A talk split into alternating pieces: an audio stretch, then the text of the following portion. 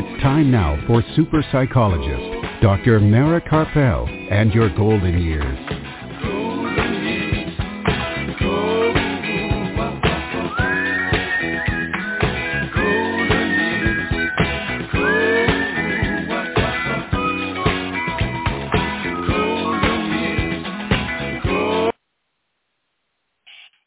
Evening and welcome to Dr. Mara Karpel and Your Golden Years this evening and every Sunday evening at 5 p.m. Central Time and at 6 p.m. Eastern Time right here on blogtalkradio.com and on drmarakarpel.com.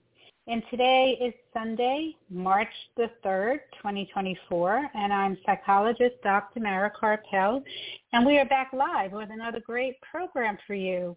And of course, Art Mendoza of Accomplice Entertainment, producer of this show, is here with us to make everything run smoothly as usual. And in a little while after the break, we'll be joined from Ontario, Canada by Dr. Patricia Spindel. Chair of Seniors for Social Action Ontario, co-founder of the Advocacy Centre for the Elderly, and former president of Concerned Friends of Ontario Citizens in Care Facilities. Um, Dr. Spindel is also the recipient of a Government of Canada Medal for service to her community, and she is a passionate advocate for the rights of older adults, especially in healthcare and long-term care. And so we've been talking quite a bit on this program about um, the issues of ageism and how it affects older adults through the healthcare system and long-term care system right here in the United States. But this is also going on in Canada. So um, Patricia is here with us to give us some of her insights to help us in advocating for the elderly. And after the program, you'll be able to hear this evening's show again by going straight to my website. And the link to the podcast will be posted later tonight along with any website links that are given on the program. And you can also hear the podcast in as soon as five minutes after the show ends by going directly to Blog Talk Radio, B-L-O-G, talkradio.com slash your golden years and you'll also be able to hear it on Apple Podcasts.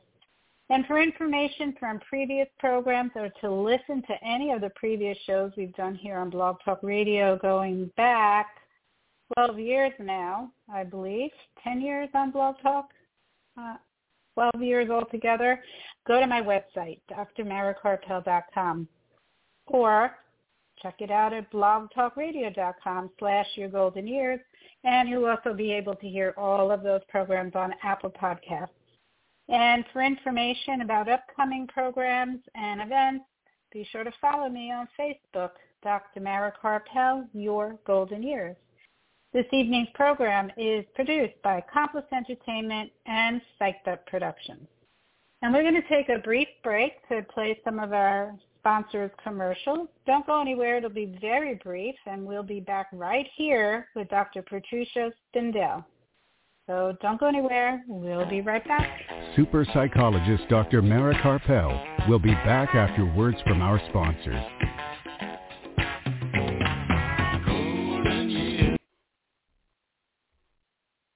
Are you or a loved one a Medicare beneficiary? Help save you and Medicare money by stopping Medicare fraud. Fraud happens when Medicare is billed services or supplies you never received. There are three easy things you can do to prevent fraud. Review your Medicare claims for accuracy, protect your personal information, and look for any suspicious activity. For more information or to report fraud, call Medicare at 1-800-MEDICARE or call your local Medicare SHIP program at 1-800-252-9240. Please visit us on the web at www.drmarakarpel.com. And we're back. If you're just joining us, this is Dr. Mara Karpel and your golden years right here on blogtalkradio.com and on drmarakarpel.com. And now joining us on the phone from Ontario, Canada, we have Patricia Spindel, Dr. Patricia Spindel, who is a passionate advocate for our seniors. Welcome, Trish. Thank you so much for having me.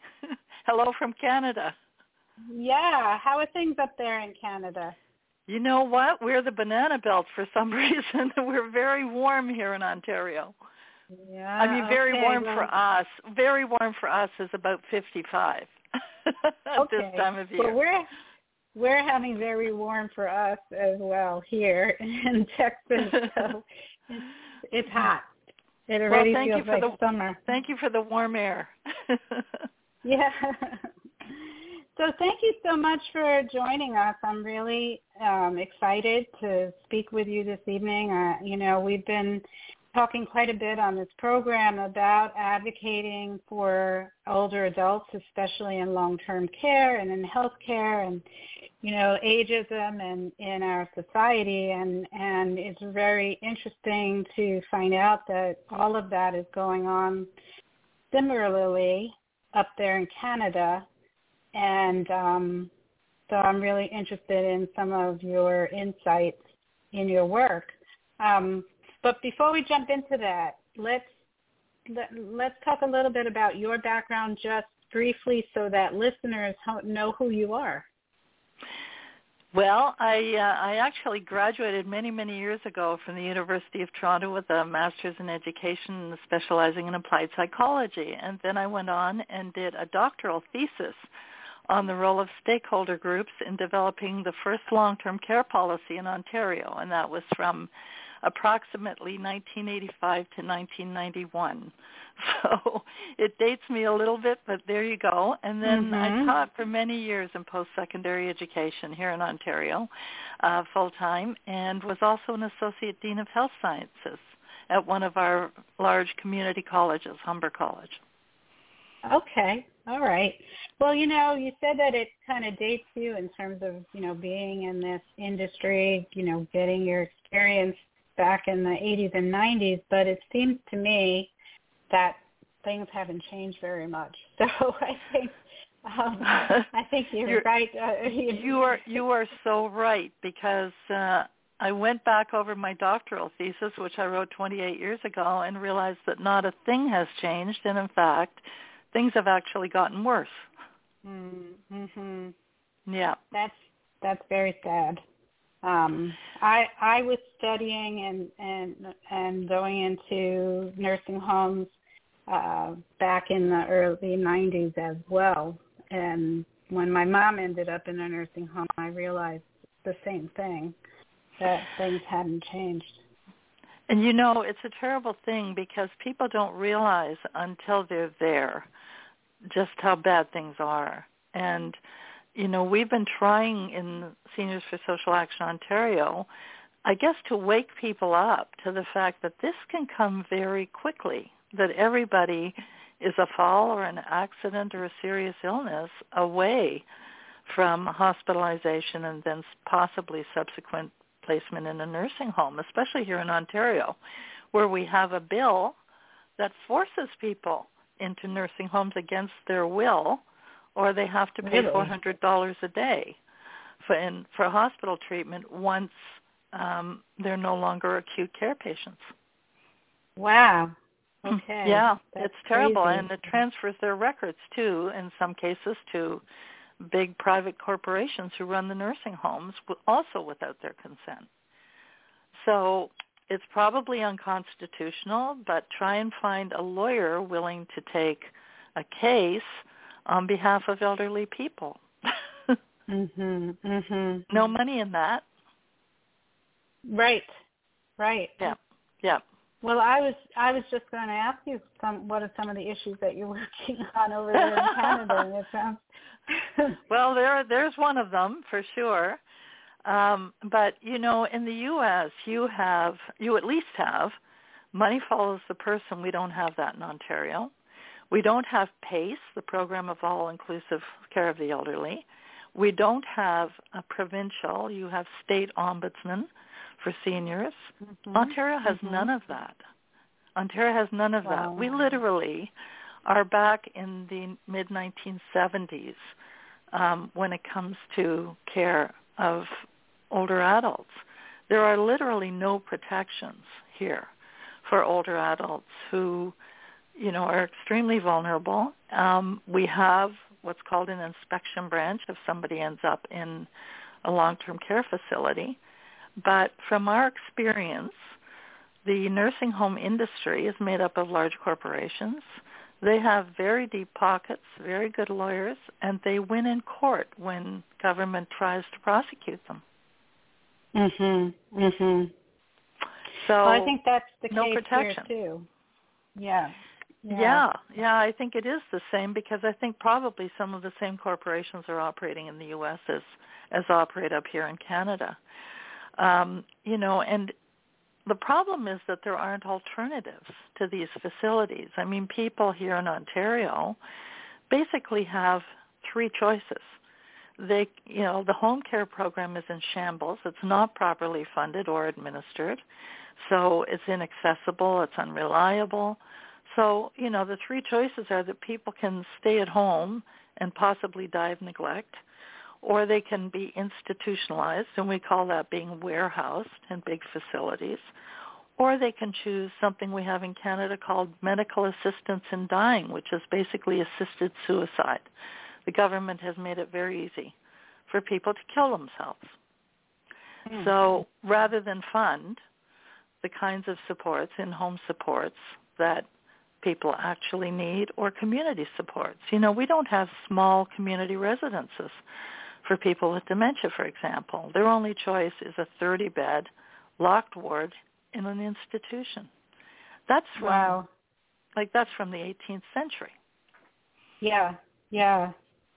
Yeah. Um, and when you were talking about the uh, medical assistance in dying, um, you know, that kind of reminds me of the hospice issue that we have here. I was just on somebody else's radio program on Wednesday talking about my experience where when my mom was in the hospital, they, and I and I've talked to you about it, uh, where they tried to pressure my family to push my mom into hospice when she wasn't ready for it. Um, right. But and and because of the profit, but it sounds like what you're talking about is even a step beyond that, where people make that choice or are or pushed into it without a choice because there's nothing else that the government is willing or you know your system is willing to support. That's right. We don't have a national home care program. We don't even have federal dollars earmarked specifically for home care.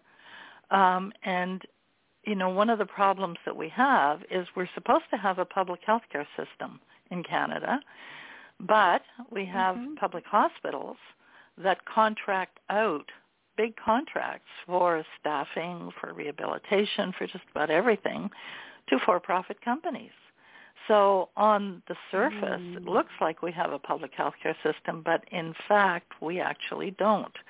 Um, and the services and supports for elderly people and for people with disabilities to keep them at home so that they can age in place are extremely weak and grossly underfunded. And I'll give you one example.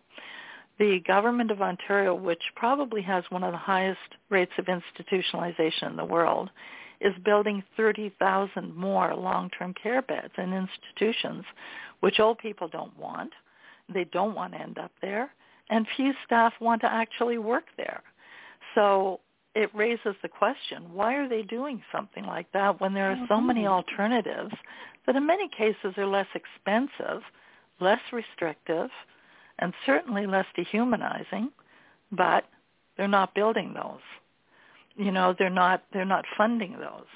6.4 billion plus new dollars for institutions, only 1 billion for home care, and that tells you why people are going into institutions. So why are they doing that? Is it because it's more profitable? Well, it doesn't pass mm-hmm. the smell test from from our perspective. It seems to us that they have some friends in the corporate nursing home Mm. industry, um, and they're investing heavily there. There was a time, and I, I documented this in my thesis in 1996, where nursing home companies were making large donations to whatever the government in power was, large political donations. Now companies aren't allowed to donate, but individuals still are. So there is nothing to stop mm-hmm. a company and its employees, for example, um, from making large donations. Or, you know, as one person told me when I interviewed them during um, during my thesis, look, if we want to influence government policy, we'll just fly some senior people down to the Grand Cayman Islands. They actually said that. Wow. Yeah, bald face, wow. no shame whatsoever. so, wow. I mean, obviously government policy is being influenced because the institutional sector is getting six times as much funding as the home care sector is getting. So, mm-hmm. as I said, it doesn't pass the smell test for us. Yeah. Well, you mentioned some programs that are here in the United States that you don't have. Um, I think it would be good for people to understand what they are. Um, we've talked quite a bit here about the Ombudsman program, which is really, really important. Um, from the outside, can you um, give your perspective about the the Ombudsman program here that you would like to have there?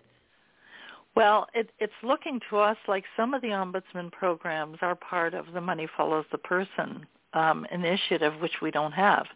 You see, we have lobbied for um, direct individualized funding. In other words, tying the money to the individual, not to the service provider, in this case a nursing home.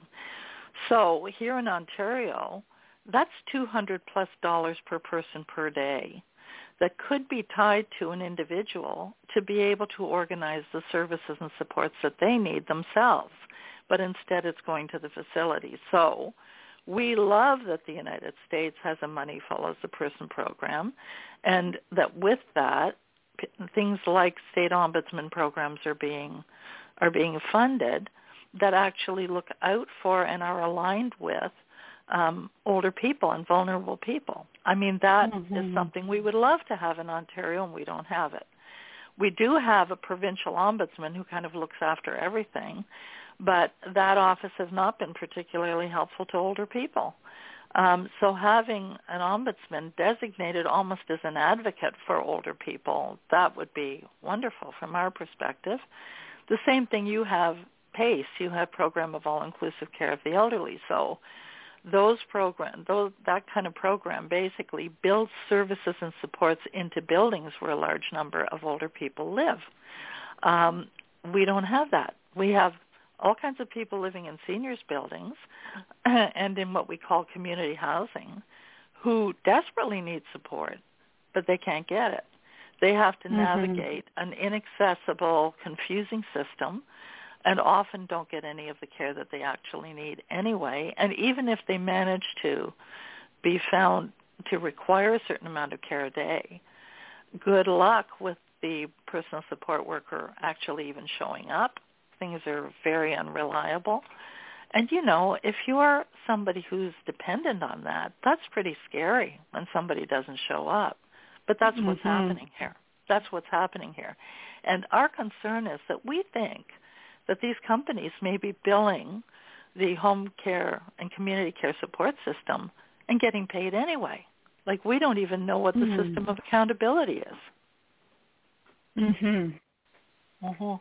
Right. Wow. Yeah, and those are really good programs that we have here, and I'm glad that you mentioned them. But a lot of people don't know about them and they're not very helpful if people don't access them. So, well, that's right. mhm. That's right. Um, so count your blessings that you have that because we don't. right. And we would love right. we would love to have that. We would love to have individualized direct funding. We would love to have Newfoundland and Labrador, bless them. Um, it's a very friendly, lovely province, uh, they actually pay family caregivers. We don't have that in Ontario, which is a much richer province, but we don't have it. And I think, you know, speaking of what you were saying earlier about ageism, That's really mm-hmm. state-sponsored ageism that doesn't exist in Newfoundland and Labrador because they are prepared to pay for family caregivers so that older people can be looked after. In Ontario, they're not prepared to invest a dime in that. You know, the same thing with, we have mm-hmm. a direct funding program. It's called the Family Managed Home Care Program. But it's not for old people. It's just for younger people. You know, and here in Ontario, we have closed institutions for every other disability group. You know, people with developmental disabilities, people with mental health challenges. And we were, meanwhile, we were building institutions for old people. So if you want to see what state-sponsored ageism looks like, you just have to look at these policies. Mhm. Wow. Yeah. That's a good point. And you know, I, I'm I'm really concerned about that um, that uh, medical assistance in dying program um, because it sounds like what people are being told, and I feel like it's really very similar to what's happening in hospice here. I, I don't think that that we're so much better in that way. Um, is there are obviously parallels. Yes. Yeah, there's yes, parallels. Yes. They are, yes, very much so. And I think people are being told, well, you know, what other choice do you have? We're not going right. to treat you it's it's too expensive. It's not worth it. they don't use that's those, right. that language. And it's terrible because that's the message to old people here as well. You're not worth it. You know, it's you you shouldn't be allowed to live out your natural life because we we think you're too expensive to take care of. And the impact of that on people's mental and physical health, it's inestimable. It really is. Mm-hmm. People are depressed. Mm-hmm. They're afraid of getting any older. Um, you know, and I mean honestly, at its heart, I think ageism by younger people, especially those making these policies right now against older people, really is a state of denial, isn't it? Because it's a belief that they won't get old and that the legacy they're creating won't affect them. Except guess what? Those 30-year licenses that they're giving to warehouse old people now for people who are 45 now, they're going to be 75 in 30 years. And guess who's going into mm-hmm. those once they're dilapidated old facilities? They're building mm-hmm. their own legacy by mistreating old people now. Right. Yeah. I, I don't think people think about that. I, I don't think people think about that either. And I think that if they do, they think, well, I don't want to live to that age anyway. Well, um, but but once but they get the problem. there, here's the problem. They're they're probably going to, and they may uh-huh. live longer than we're living now. I mean, that's the reality. And I mean, I know the boomer generation was very familiar with "I hope I die before I get old," but here we are. We're old. That's right. we're in our 70s and early 80s, and you know, I mean, time did not stop for us. And so mm-hmm. we can wish that and we can say, well, you know, hopefully we won't be around to have to suffer these things. But the reality is, right now in Ontario, tens of thousands of people are suffering those things who never thought they would end up in that situation. So mm-hmm. that's one of the reasons why we're advocating so hard for the alternatives. But I can tell you, the government here in Ontario and the Canadian government, neither are listening. Neither are mm-hmm. listening. It's as if it's as if they're hard of hearing. They are not mm-hmm. hearing old people who are saying, "We want to age in place. We don't want to be uprooted and taken away from everything that's familiar at the most vulnerable time in our lives and have to go into an institution." I mean, anybody who's ever walked into an institution knows what they're like. You know, you don't you don't get to eat when you want to. You don't get to eat what you want to. You don't get care a lot of times. You see the the call bells ringing and ringing and ringing. People ca- calling nurse, nurse, help, help. Nobody comes. You know, and it's humiliating. It's dehumanizing. You know, and people say, well, there are good homes. Well, you know what? I visited 200 nursing homes in Ontario in my career, and I never saw a good home. Not mm-hmm. one. Mm-hmm. They're all like that. You know, well, I, people I don't, think, people don't you know, get to decide anything. That's the nature of an Yep. of an institution. and I think there are times where people that's they need they need that, especially now because there isn't the option um, for the type of care that people would get at home, and there's more, you know. I'm thinking about my mom, for example. She wouldn't have wanted to be home um, without being able to see her friends. But the but Right. then the question is, how do we make the what for the institutions better for the people who really need to be there? You know what? Th- this is something that we have actually confronted for several years now. Um, some of us um, deinstitutionalized the large facilities for people with developmental disabilities who had much more chronic and complex conditions than almost anyone you will see in a nursing home. They are living successfully in the community in small community residences operated by nonprofit organizations. Um, in Denmark, people with very complex needs are living in assisted living apartments. You know, much like mm-hmm. your pace, where they have they have their own apartments, but they have care come to them. And well, that would be so- nice. yeah, it would be nice. And this is what I mean. It's like people believe some people will need an institution. Well, no, they actually don't. What they need is they need residential care, which is not the same as an institution. You know, we don't have to warehouse people to provide care to them. They can still have their own space. Especially for women, it's so important that they have doors that lock rather than having Mhm. people walk into their rooms at all hours of the day and night. It's terrifying for them. They shouldn't have to Mhm. live like that. You know, they should have doors that lock, but only nursing staff or other staff have a key where they can come in and check after they've knocked if nobody answers.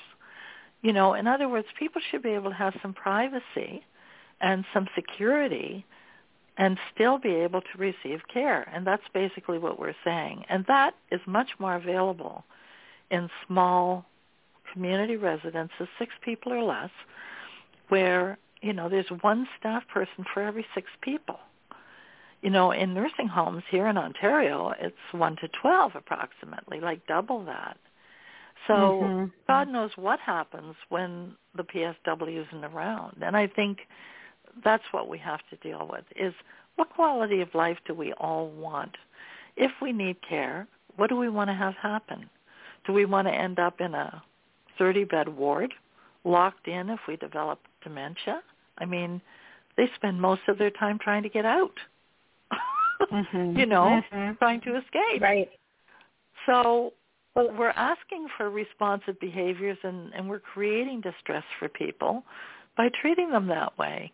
If they could be in a Mhm. small home-like setting where they can smell food cooking, where they can have trauma-informed care brought in, you know, meditation classes, various types of Mhm. things that are going to help them, um, that's so much better than being stuck in a locked ward. And we just shouldn't be doing things like that. This is the 21st century. You don't treat people that way.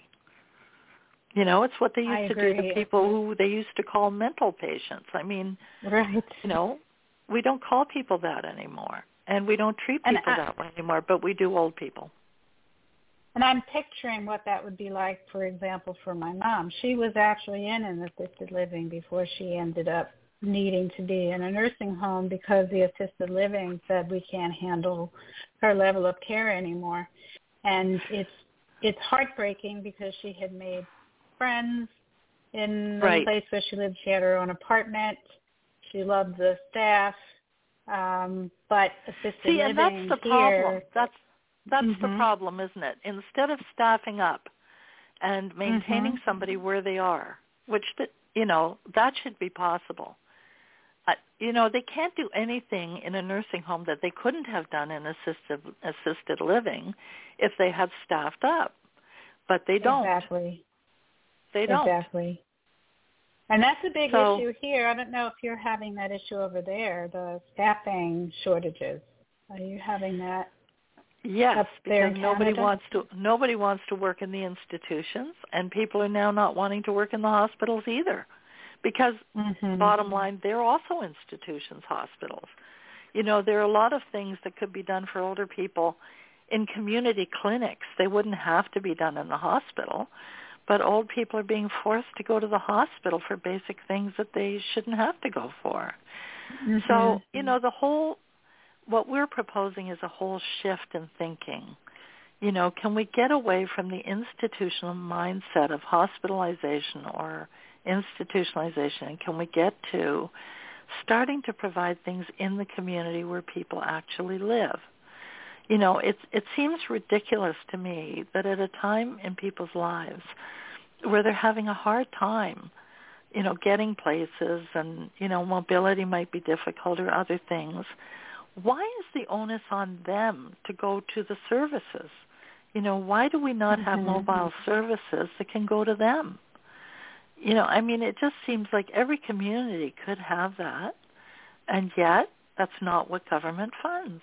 Instead, it's the cruelest option, you know, uproot them from everything they've ever known and just mm-hmm. dump them into a big facility where they don't know anybody, where people are crying through the night, you know, where staff who they don't even know are providing the most personal care. I mean, I can't think of anything more awful than that. And yet that's what we do to old people and we shouldn't. We shouldn't. Yep. Yep. Mhm. I absolutely agree. Yeah. And I'm I, I was just thinking about how, you know, even if you if somebody needs to go to physical rehab, let's say they yeah. had an event where they need, you know, extra therapy. Um, mm-hmm. In order to get Medicare to pay for physical rehab here, to go into a place where you can stay for a week, acute rehab, where they, you know, work you out in a gym a couple of times a day, you actually have to be hospitalized overnight in order can for Medicare imagine? to then pay. Yep. That's just that's it's ridiculous. Crazy. And you know that that that actually reminds me of a story and, and something else that's far worse here than it was in the United States was we have a big corporation here called Extendicare, which you had also, um, that was operating in several mm. states, and the Department of Justice went after them and nailed them for I don't know how many millions of dollars that they were supposed to repay because the services they were providing, rehab and nursing, were worse than useless, and so that's why the Department of Justice went after them. So from what we can gather, they they you know just left the U.S. and guess where they're thriving? Here in Ontario. they're thriving here. I, they're getting I more beds. They're building more facilities. You know, the government's oh, welcoming goodness. them with open arms. And we're saying, so the Department of Justice basically goes after them in the United States and they relocate here and the governments here welcome them. You know, the Saskatchewan wow. government did something different. The Saskatchewan government took over their facilities and they are not operating there anymore. But in Ontario, they're welcomed with open arms. And the premier even said what a wonderful company they are. So there you go. That's what we're coping with here in Ontario right now. Wow. Yeah. I remember I remember them. Yeah. well, we're living we're living that now. We're living that you know, now. Here here it, in Ontario, we had 4500 people die during COVID because of bad infection control. They had to send in the Canadian military to staff some of our for-profit facilities. Do you know that one of the facilities that they staffed just a few miles from where I live um, that was so bad that the medical officer of health called in the hospital first to try to save lives, and then the military came in to try to save lives, and they documented conditions that were absolutely horrific. The government of Ontario just gave them a 30-year license and bed expansions. Wow. So this now, is what I, I mean. I, I saw that you wrote a book. Is that the book, The Story of Orchid Villa? The Story of Orchard Orchard Villa? Villa. Yeah, The Story Yep. of Orchard Villa. at the time it was going on and people were dying, um, 78 people ended up dying in that facility in the first wave of COVID. The the relatives were absolutely distraught. And I sat down and talked with them and I said, you know, I'm going to document your experiences so that nobody ever forgets this. And I did. I wrote a book. I wrote a, a small book called A Perfect Storm, the, the tragic story of Orchard Villa. And it's in the mm-hmm. libraries all around here now because people shouldn't forget what happened to those people. And they were real people. Like they were people like you and I. They had lives. They were treated abominably and they died alone and afraid because their mm. relatives, they wouldn't let them go into the facilities. Which well, is another I, problem with institutions. They kept them out. Yeah. So I have two things to say about that. One, what is grief? One, last week I had a guest on, Rosie Davis, who founded a worldwide group called the Yellow Heart um, Yellow Heart Memorial, which mm-hmm. is to remember the people lost during COVID. It's actually a, right. a traveling memorial um, because her own mom died in a nursing home that way, the way that you're describing yep. here in Texas. Yep. Yep. Um, and the other thing is that there's an initiative, and and it's it, it unbelievably here. It's legal. It was made into a law here in Texas and in Connecticut, two opposite ends of the political spectrum, both agreed on this law. And now the people in Connecticut, the ombudsman um, program and people in the um, statewide family council are trying to make it national, and that is a law called the Essential Persons Act, which, right. is, which means that people cannot be it, the, every resident of a nursing home has the right to choose two up to two people who cannot be locked out if there's another um, health emergency or any kind of national emergency. They can't be locked out as long as they're following the same guidelines as the staff. That's great. That's great. Because what you're talking about is so horrific. Um, yeah. It is. So many they, they've tried to they tried to get something similar, Voula's law. They tried to get passed here in Ontario as well. You know, and it's just it is. It's absolutely horrific and it's inhuman to deny families access to each other during an emergency like that and to have mm-hmm. to watch their loved ones die through windows because that's what happened mm-hmm. here people would stand at windows trying to see their loved ones and they could see that they weren't being given anything to drink. They could see that they were starving to death and they couldn't get mm. into the facilities. Like, you know, there was security to keep them out. Right. It was just horrific. Absolutely well, horrific. A lot of facilities here um, used it as an excuse, and they kept the lockdown going way after the state health department opened things right. up. Right. Exactly. Um, because they don't they don't like families having their eyes on what's going on. I mean, when you don't have your eyes there, so much neglect, like you just said, can occur. And exactly. a lot of the facilities you can't even look through the window because they're multi-story facilities. yeah, that's right. That's right. And now they're building those here as well. They used to be just one floor? Not anymore. They're going up to 15 floors now. You would never be able to get in. And, you know, mm-hmm. why you would build a 15-story facility for people who literally can't get out if there was a fire or another emergency, that's just, that in itself is just appalling. That should never happen. You know, not only should we not have institutions, but institutions that big that are 15 stories high. My gosh. Mm-hmm. I mean, that's just dreadful. Shouldn't happen. Mhm. Yeah, I've yeah. actually worked in some like that in New York. In Manhattan, yeah. they, they they don't have much uh land, so they go up. That's right. That's right. No, mm-hmm. that's right. And you know what? Your mom deserved better. Thousands of other people deserve better you know, they work hard all of their lives. They pay their taxes. They're law-abiding citizens. And then in their old age, they get thrown on the scrap heap like that. You know, mm-hmm. what kind of a society are we, really? You know, I mean, I I literally said to some of my friends that this is the first time I'm 75 now, and it's the first time in my life that I have been ashamed of our governments. You know, our governments never used to be like this, but they are now. It's just mm-hmm. it's cruel and it's callous and it's just what what's the cheapest option? What can we do? How can we best pay off our friends in the industry? And, you know, who cares what happens to the poor old people? You know, we have real estate investment trusts running care facilities. They don't know the first thing about running a care facility. They're real estate investment trusts.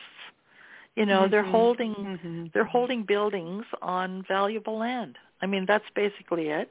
And now we've got financialized companies, asset management companies, who are the parent companies of these things. And like you've got two or three different corporations taking profits out of these facilities.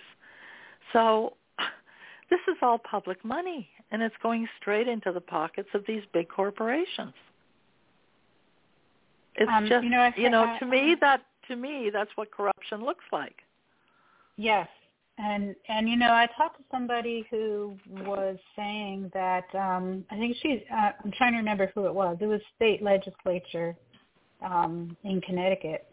And what she was saying was that um if a nursing home is making a profit, then that means they're not giving care to the residents because right it's so expensive to give quality care to residents that it's it's not possible to make a profit unless you're keeping money from the care. That's right. And they make most of their money on staffing shortages. Mm-hmm. And you know, mm-hmm. the excuse is, well, you know, we can't get enough staff. So a big corporation can't acquire enough staff a big corporation can't run its own infection control training for staff. You know, I mean, during the pandemic, all of this was going on, and I thought these big corporations can't bring in SWAT teams to clean up these facilities where people are dying. I mean, there's something wrong. We have we have a ton of class action lawsuits against these big corporations here in Ontario right now because they're basically saying they were completely neglectful you know, mm-hmm. and and mm-hmm. these people who died in their care died needlessly. So, you know, this is what's going on, but this is after the fact. The suffering has happened. You know, sure. and good luck because they're going to put up very, very, very good lawyers against the lawyers who are bringing the class action lawsuits. So who well, knows you, what's going you to happen? You know there are big lawsuits in New York City or New York yeah. State. Yeah. Um, yes.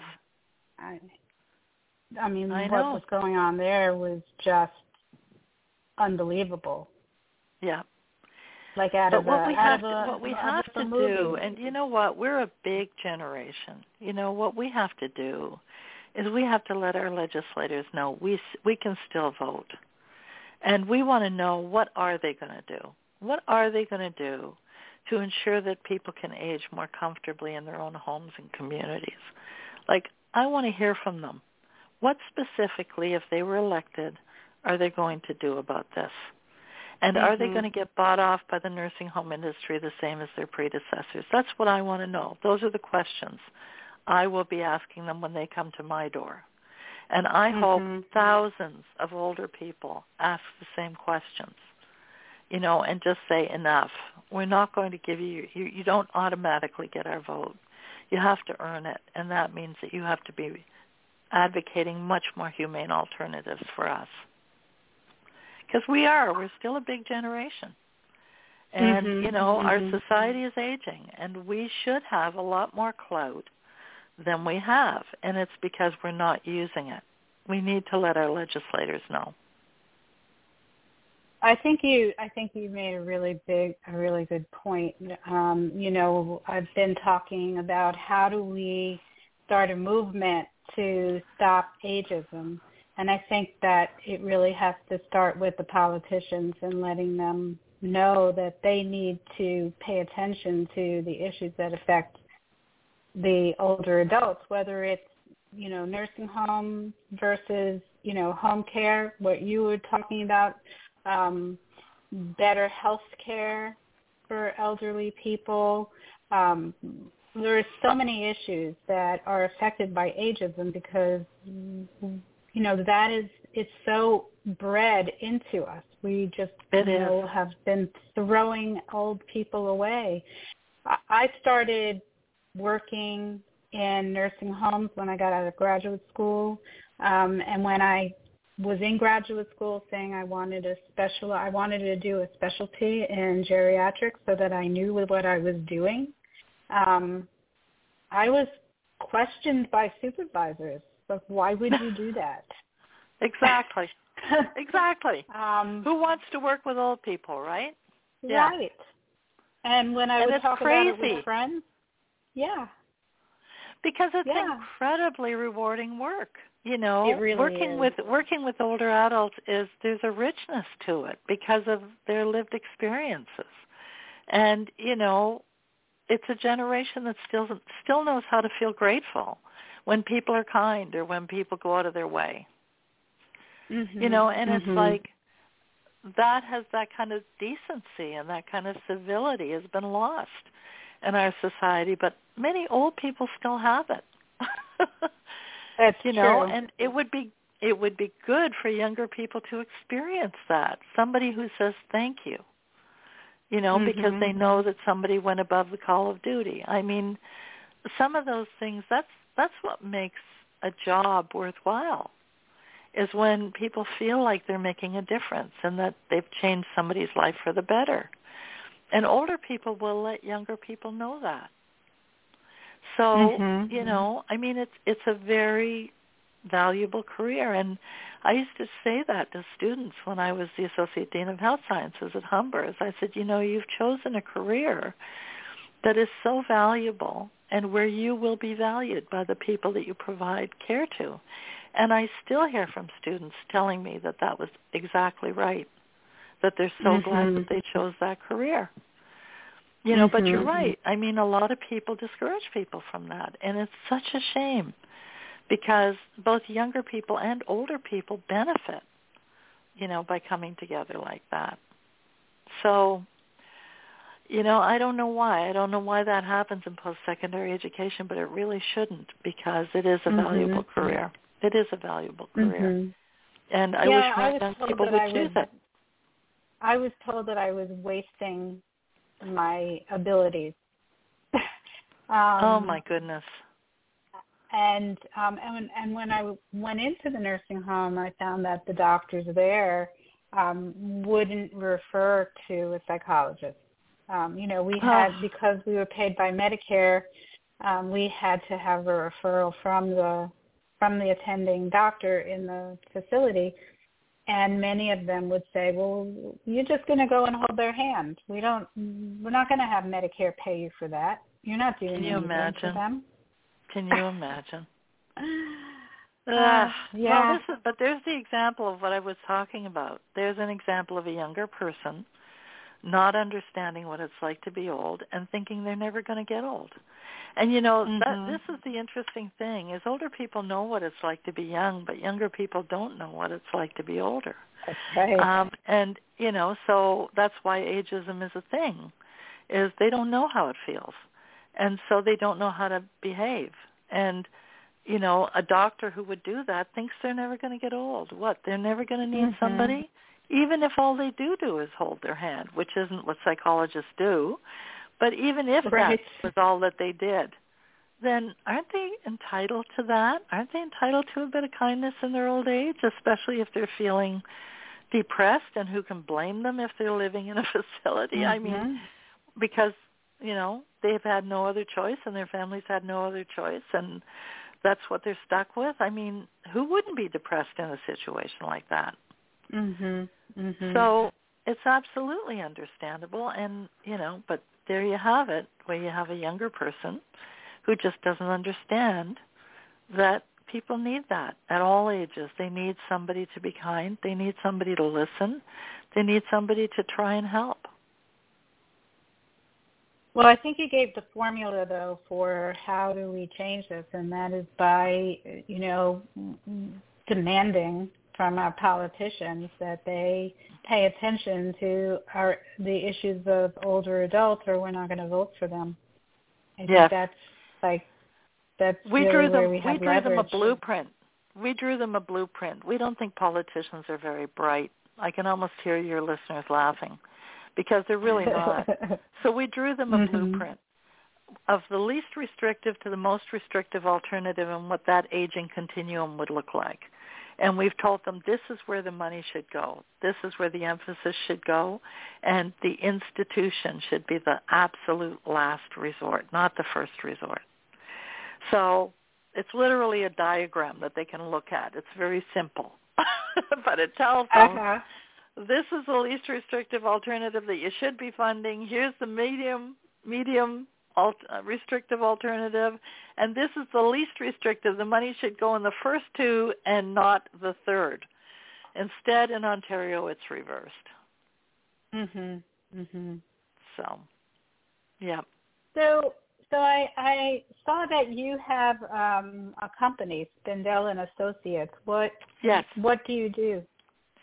Oh, this was um, after I left uh, teaching post-secondary education. A lot of um, nonprofit organizations asked if I would train their staff, and so I said, "Sure." And it was my husband who said, "You know, if you're going to do that, you probably should start a company, because you know, I mean, if you just are paid directly, then it's going to really kick you into a different income bracket, and that's not very smart. Uh-huh. So, so that's what we did. I mean, we were literally forced to start a company because I was getting so many requests from people to come and train their staff. And these were a broad range of human service organizations, you know, um, like, you know, community-based agencies for people with mental health issues, people with developmental disabilities, people who are older, people who are homeless, you know, just a whole range. Um, because we had all met each other previously because I would go out and check out agencies before we would, would place our students in them. You know, I was one of the mm-hmm. very few actually who actually did that, who went out to look at the agencies and see what kind of a learning experience our students would have in these agencies. So I met a lot of these people. I met a lot of the directors and the supervisors. And so that's why when I left, they wanted they wanted me to come back and and teach their staff. So that's that's basically what I did for a number Okay. of years. yeah. And you've written a few books. as I've written several books. Yeah, I've written three books for Canadian Scholars Press on working with families, another one on community development, and on one on um, empowerment-oriented case management. It's called Case Management from an Empowerment Perspective. That Oh. basically lays out how we should be treating people instead of how we are treating people. Right. Wow. So do you, do you pass them out to people and say, please read this? well, Canadian Scholars Press doesn't pass them out to people, but people have to. So what happens is that um, colleges and universities, and in the United States as well, interestingly enough, um, have ordered them for their students. Um, Mhm. And Okay. and you know, I mean, it. I obviously come from a positive psychology and and strengths perspective, and so basically the book talks about how you operationalize that when you're working with people. You know, how does it look? Um, and these are the ways you can do it. And so it's practical, um, and it's to the point, and that's why um, a number of colleges and universities have ordered it because it's very practical um, for students. Too many books are written in a very theoretical way, as you will know well. Mhm. um, Mhm. um, and very few are written, you know, giving really practical examples of how you actually put those theories into practice. And so I saw a need for books like that. And my students also told me that I should be writing some of these things because they're saying, you know, things that I was teaching them. They said, you know, you should write this down. And that Uh-huh. got me thinking. That got me thinking that maybe I should I should put a few books together. So so Mhm. it was it was a good experience to do it. And I still hear from my students who tell me that they have the books. That's great. interesting. Former students. Yeah. Mhm. Mhm. Yeah.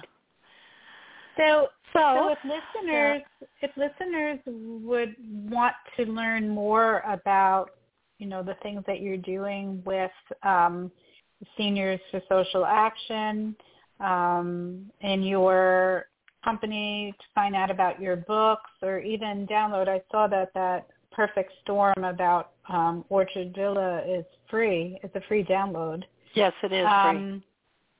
How can they do all of that? How can they get all of that information and kind of get people going to start start this movement? exactly. Well, um, we do have a Seniors for Social Action Ontario website, and we have tabs that say editorial and research and policy papers.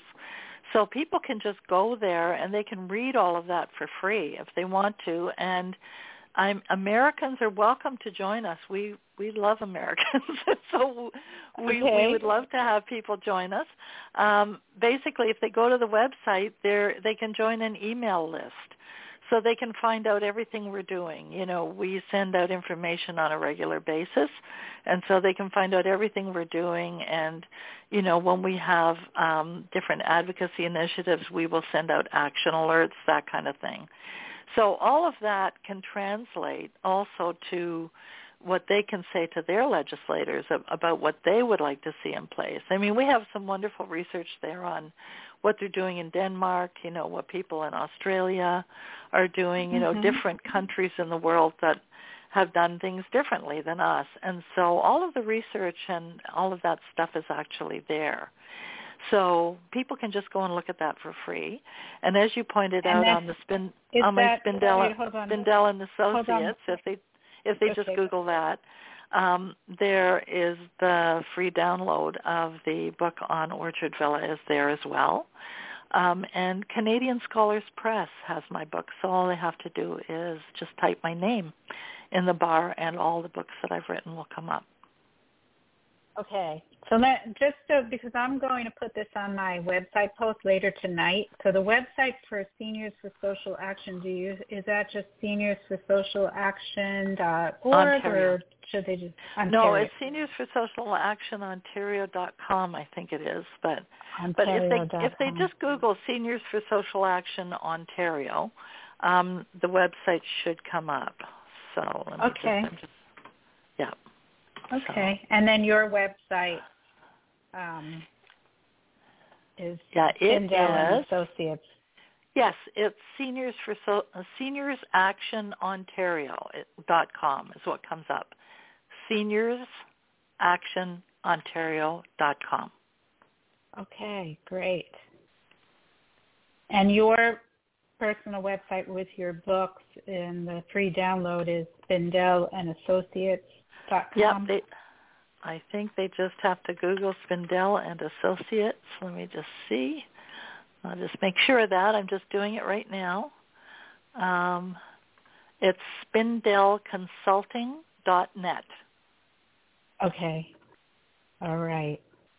And I'll I'll be posting that on my website post about the show later tonight. So if people didn't have their pen and paper ready, they can just go to the website and everything will be there along with the podcast so they if they want to re-listen to this. Um, That's great. Well, it's wonderful talking to you, Mara, and I'm sorry that all of that happened to your mother because that's a terrible thing to have to live through. And I guess what we're both trying to do is we're trying to prevent other people from having to live through that. Yes. Well, you know, the good thing is that she got through it and uh um like you said that people know that they're being thrown away it affects their their uh, mood. Um yes. the benefit of the fact that that the doctor never spoke to my mom was that she never knew what was happening. Thank goodness. I i dealt with it. I i protected her from that and never told her. So well I, this is one of those you know, things where it's good that she had you and it's good that you had her Yes, for sure. Yeah. Absolutely. Yeah. Absolutely. Yeah. Thank you so much for um, for being on the program. This was really, really informative, and um, and let's stay in touch. I would love to have you come oh, back. absolutely, Absolutely, yeah. we will. And and thanks so much to your listeners for tuning in. That's very kind of them to give give up their time and to have a listen. Yes. All right. And you have a good evening. Enjoy the the warm weather in Canada. yes, exactly. We will. We'll be out wearing our shorts. okay. All Thanks right. so much. Thanks so okay. much. Okay. Bye-bye okay. now. Bye-bye. All right, we've come to the end of another program, and before we um, go off the air, let me fill you in on a couple of things. As I mentioned last Wednesday, I was a guest on another Blog Talk Radio program. You can listen to that podcast on my website, on my radio show page. Uh, we, it is taped, and I was interviewed by Marsha Joyner uh, for her Blog Talk Radio show, Betrayed by Hospice. And next Sunday, March the 10th, Marsha Joyner will be my guest. And aside from hosting that show, she's the board member of the Hospice Patients Alliance. And Marsha will be here to discuss how hospice went from being a way for people who were actively dying to die with minimum pain and with dignity to a profit-making business causing people who are not necessarily in that category um, to be convinced to enter into their care, uh, where the patients are often given one-size-fits-all drugs. So we're going to talk about that and how to how to be able to vet hospices so you know if it's a good one and if it's the right thing for your loved one or for yourself.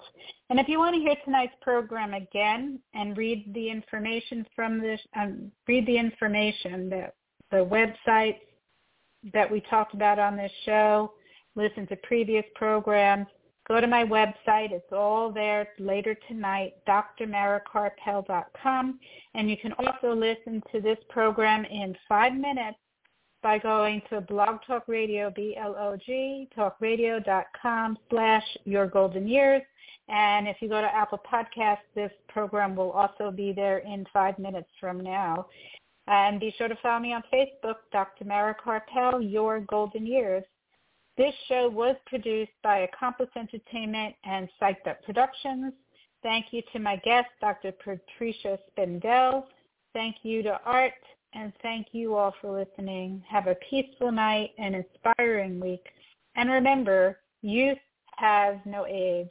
Good night, everyone. Stay safe.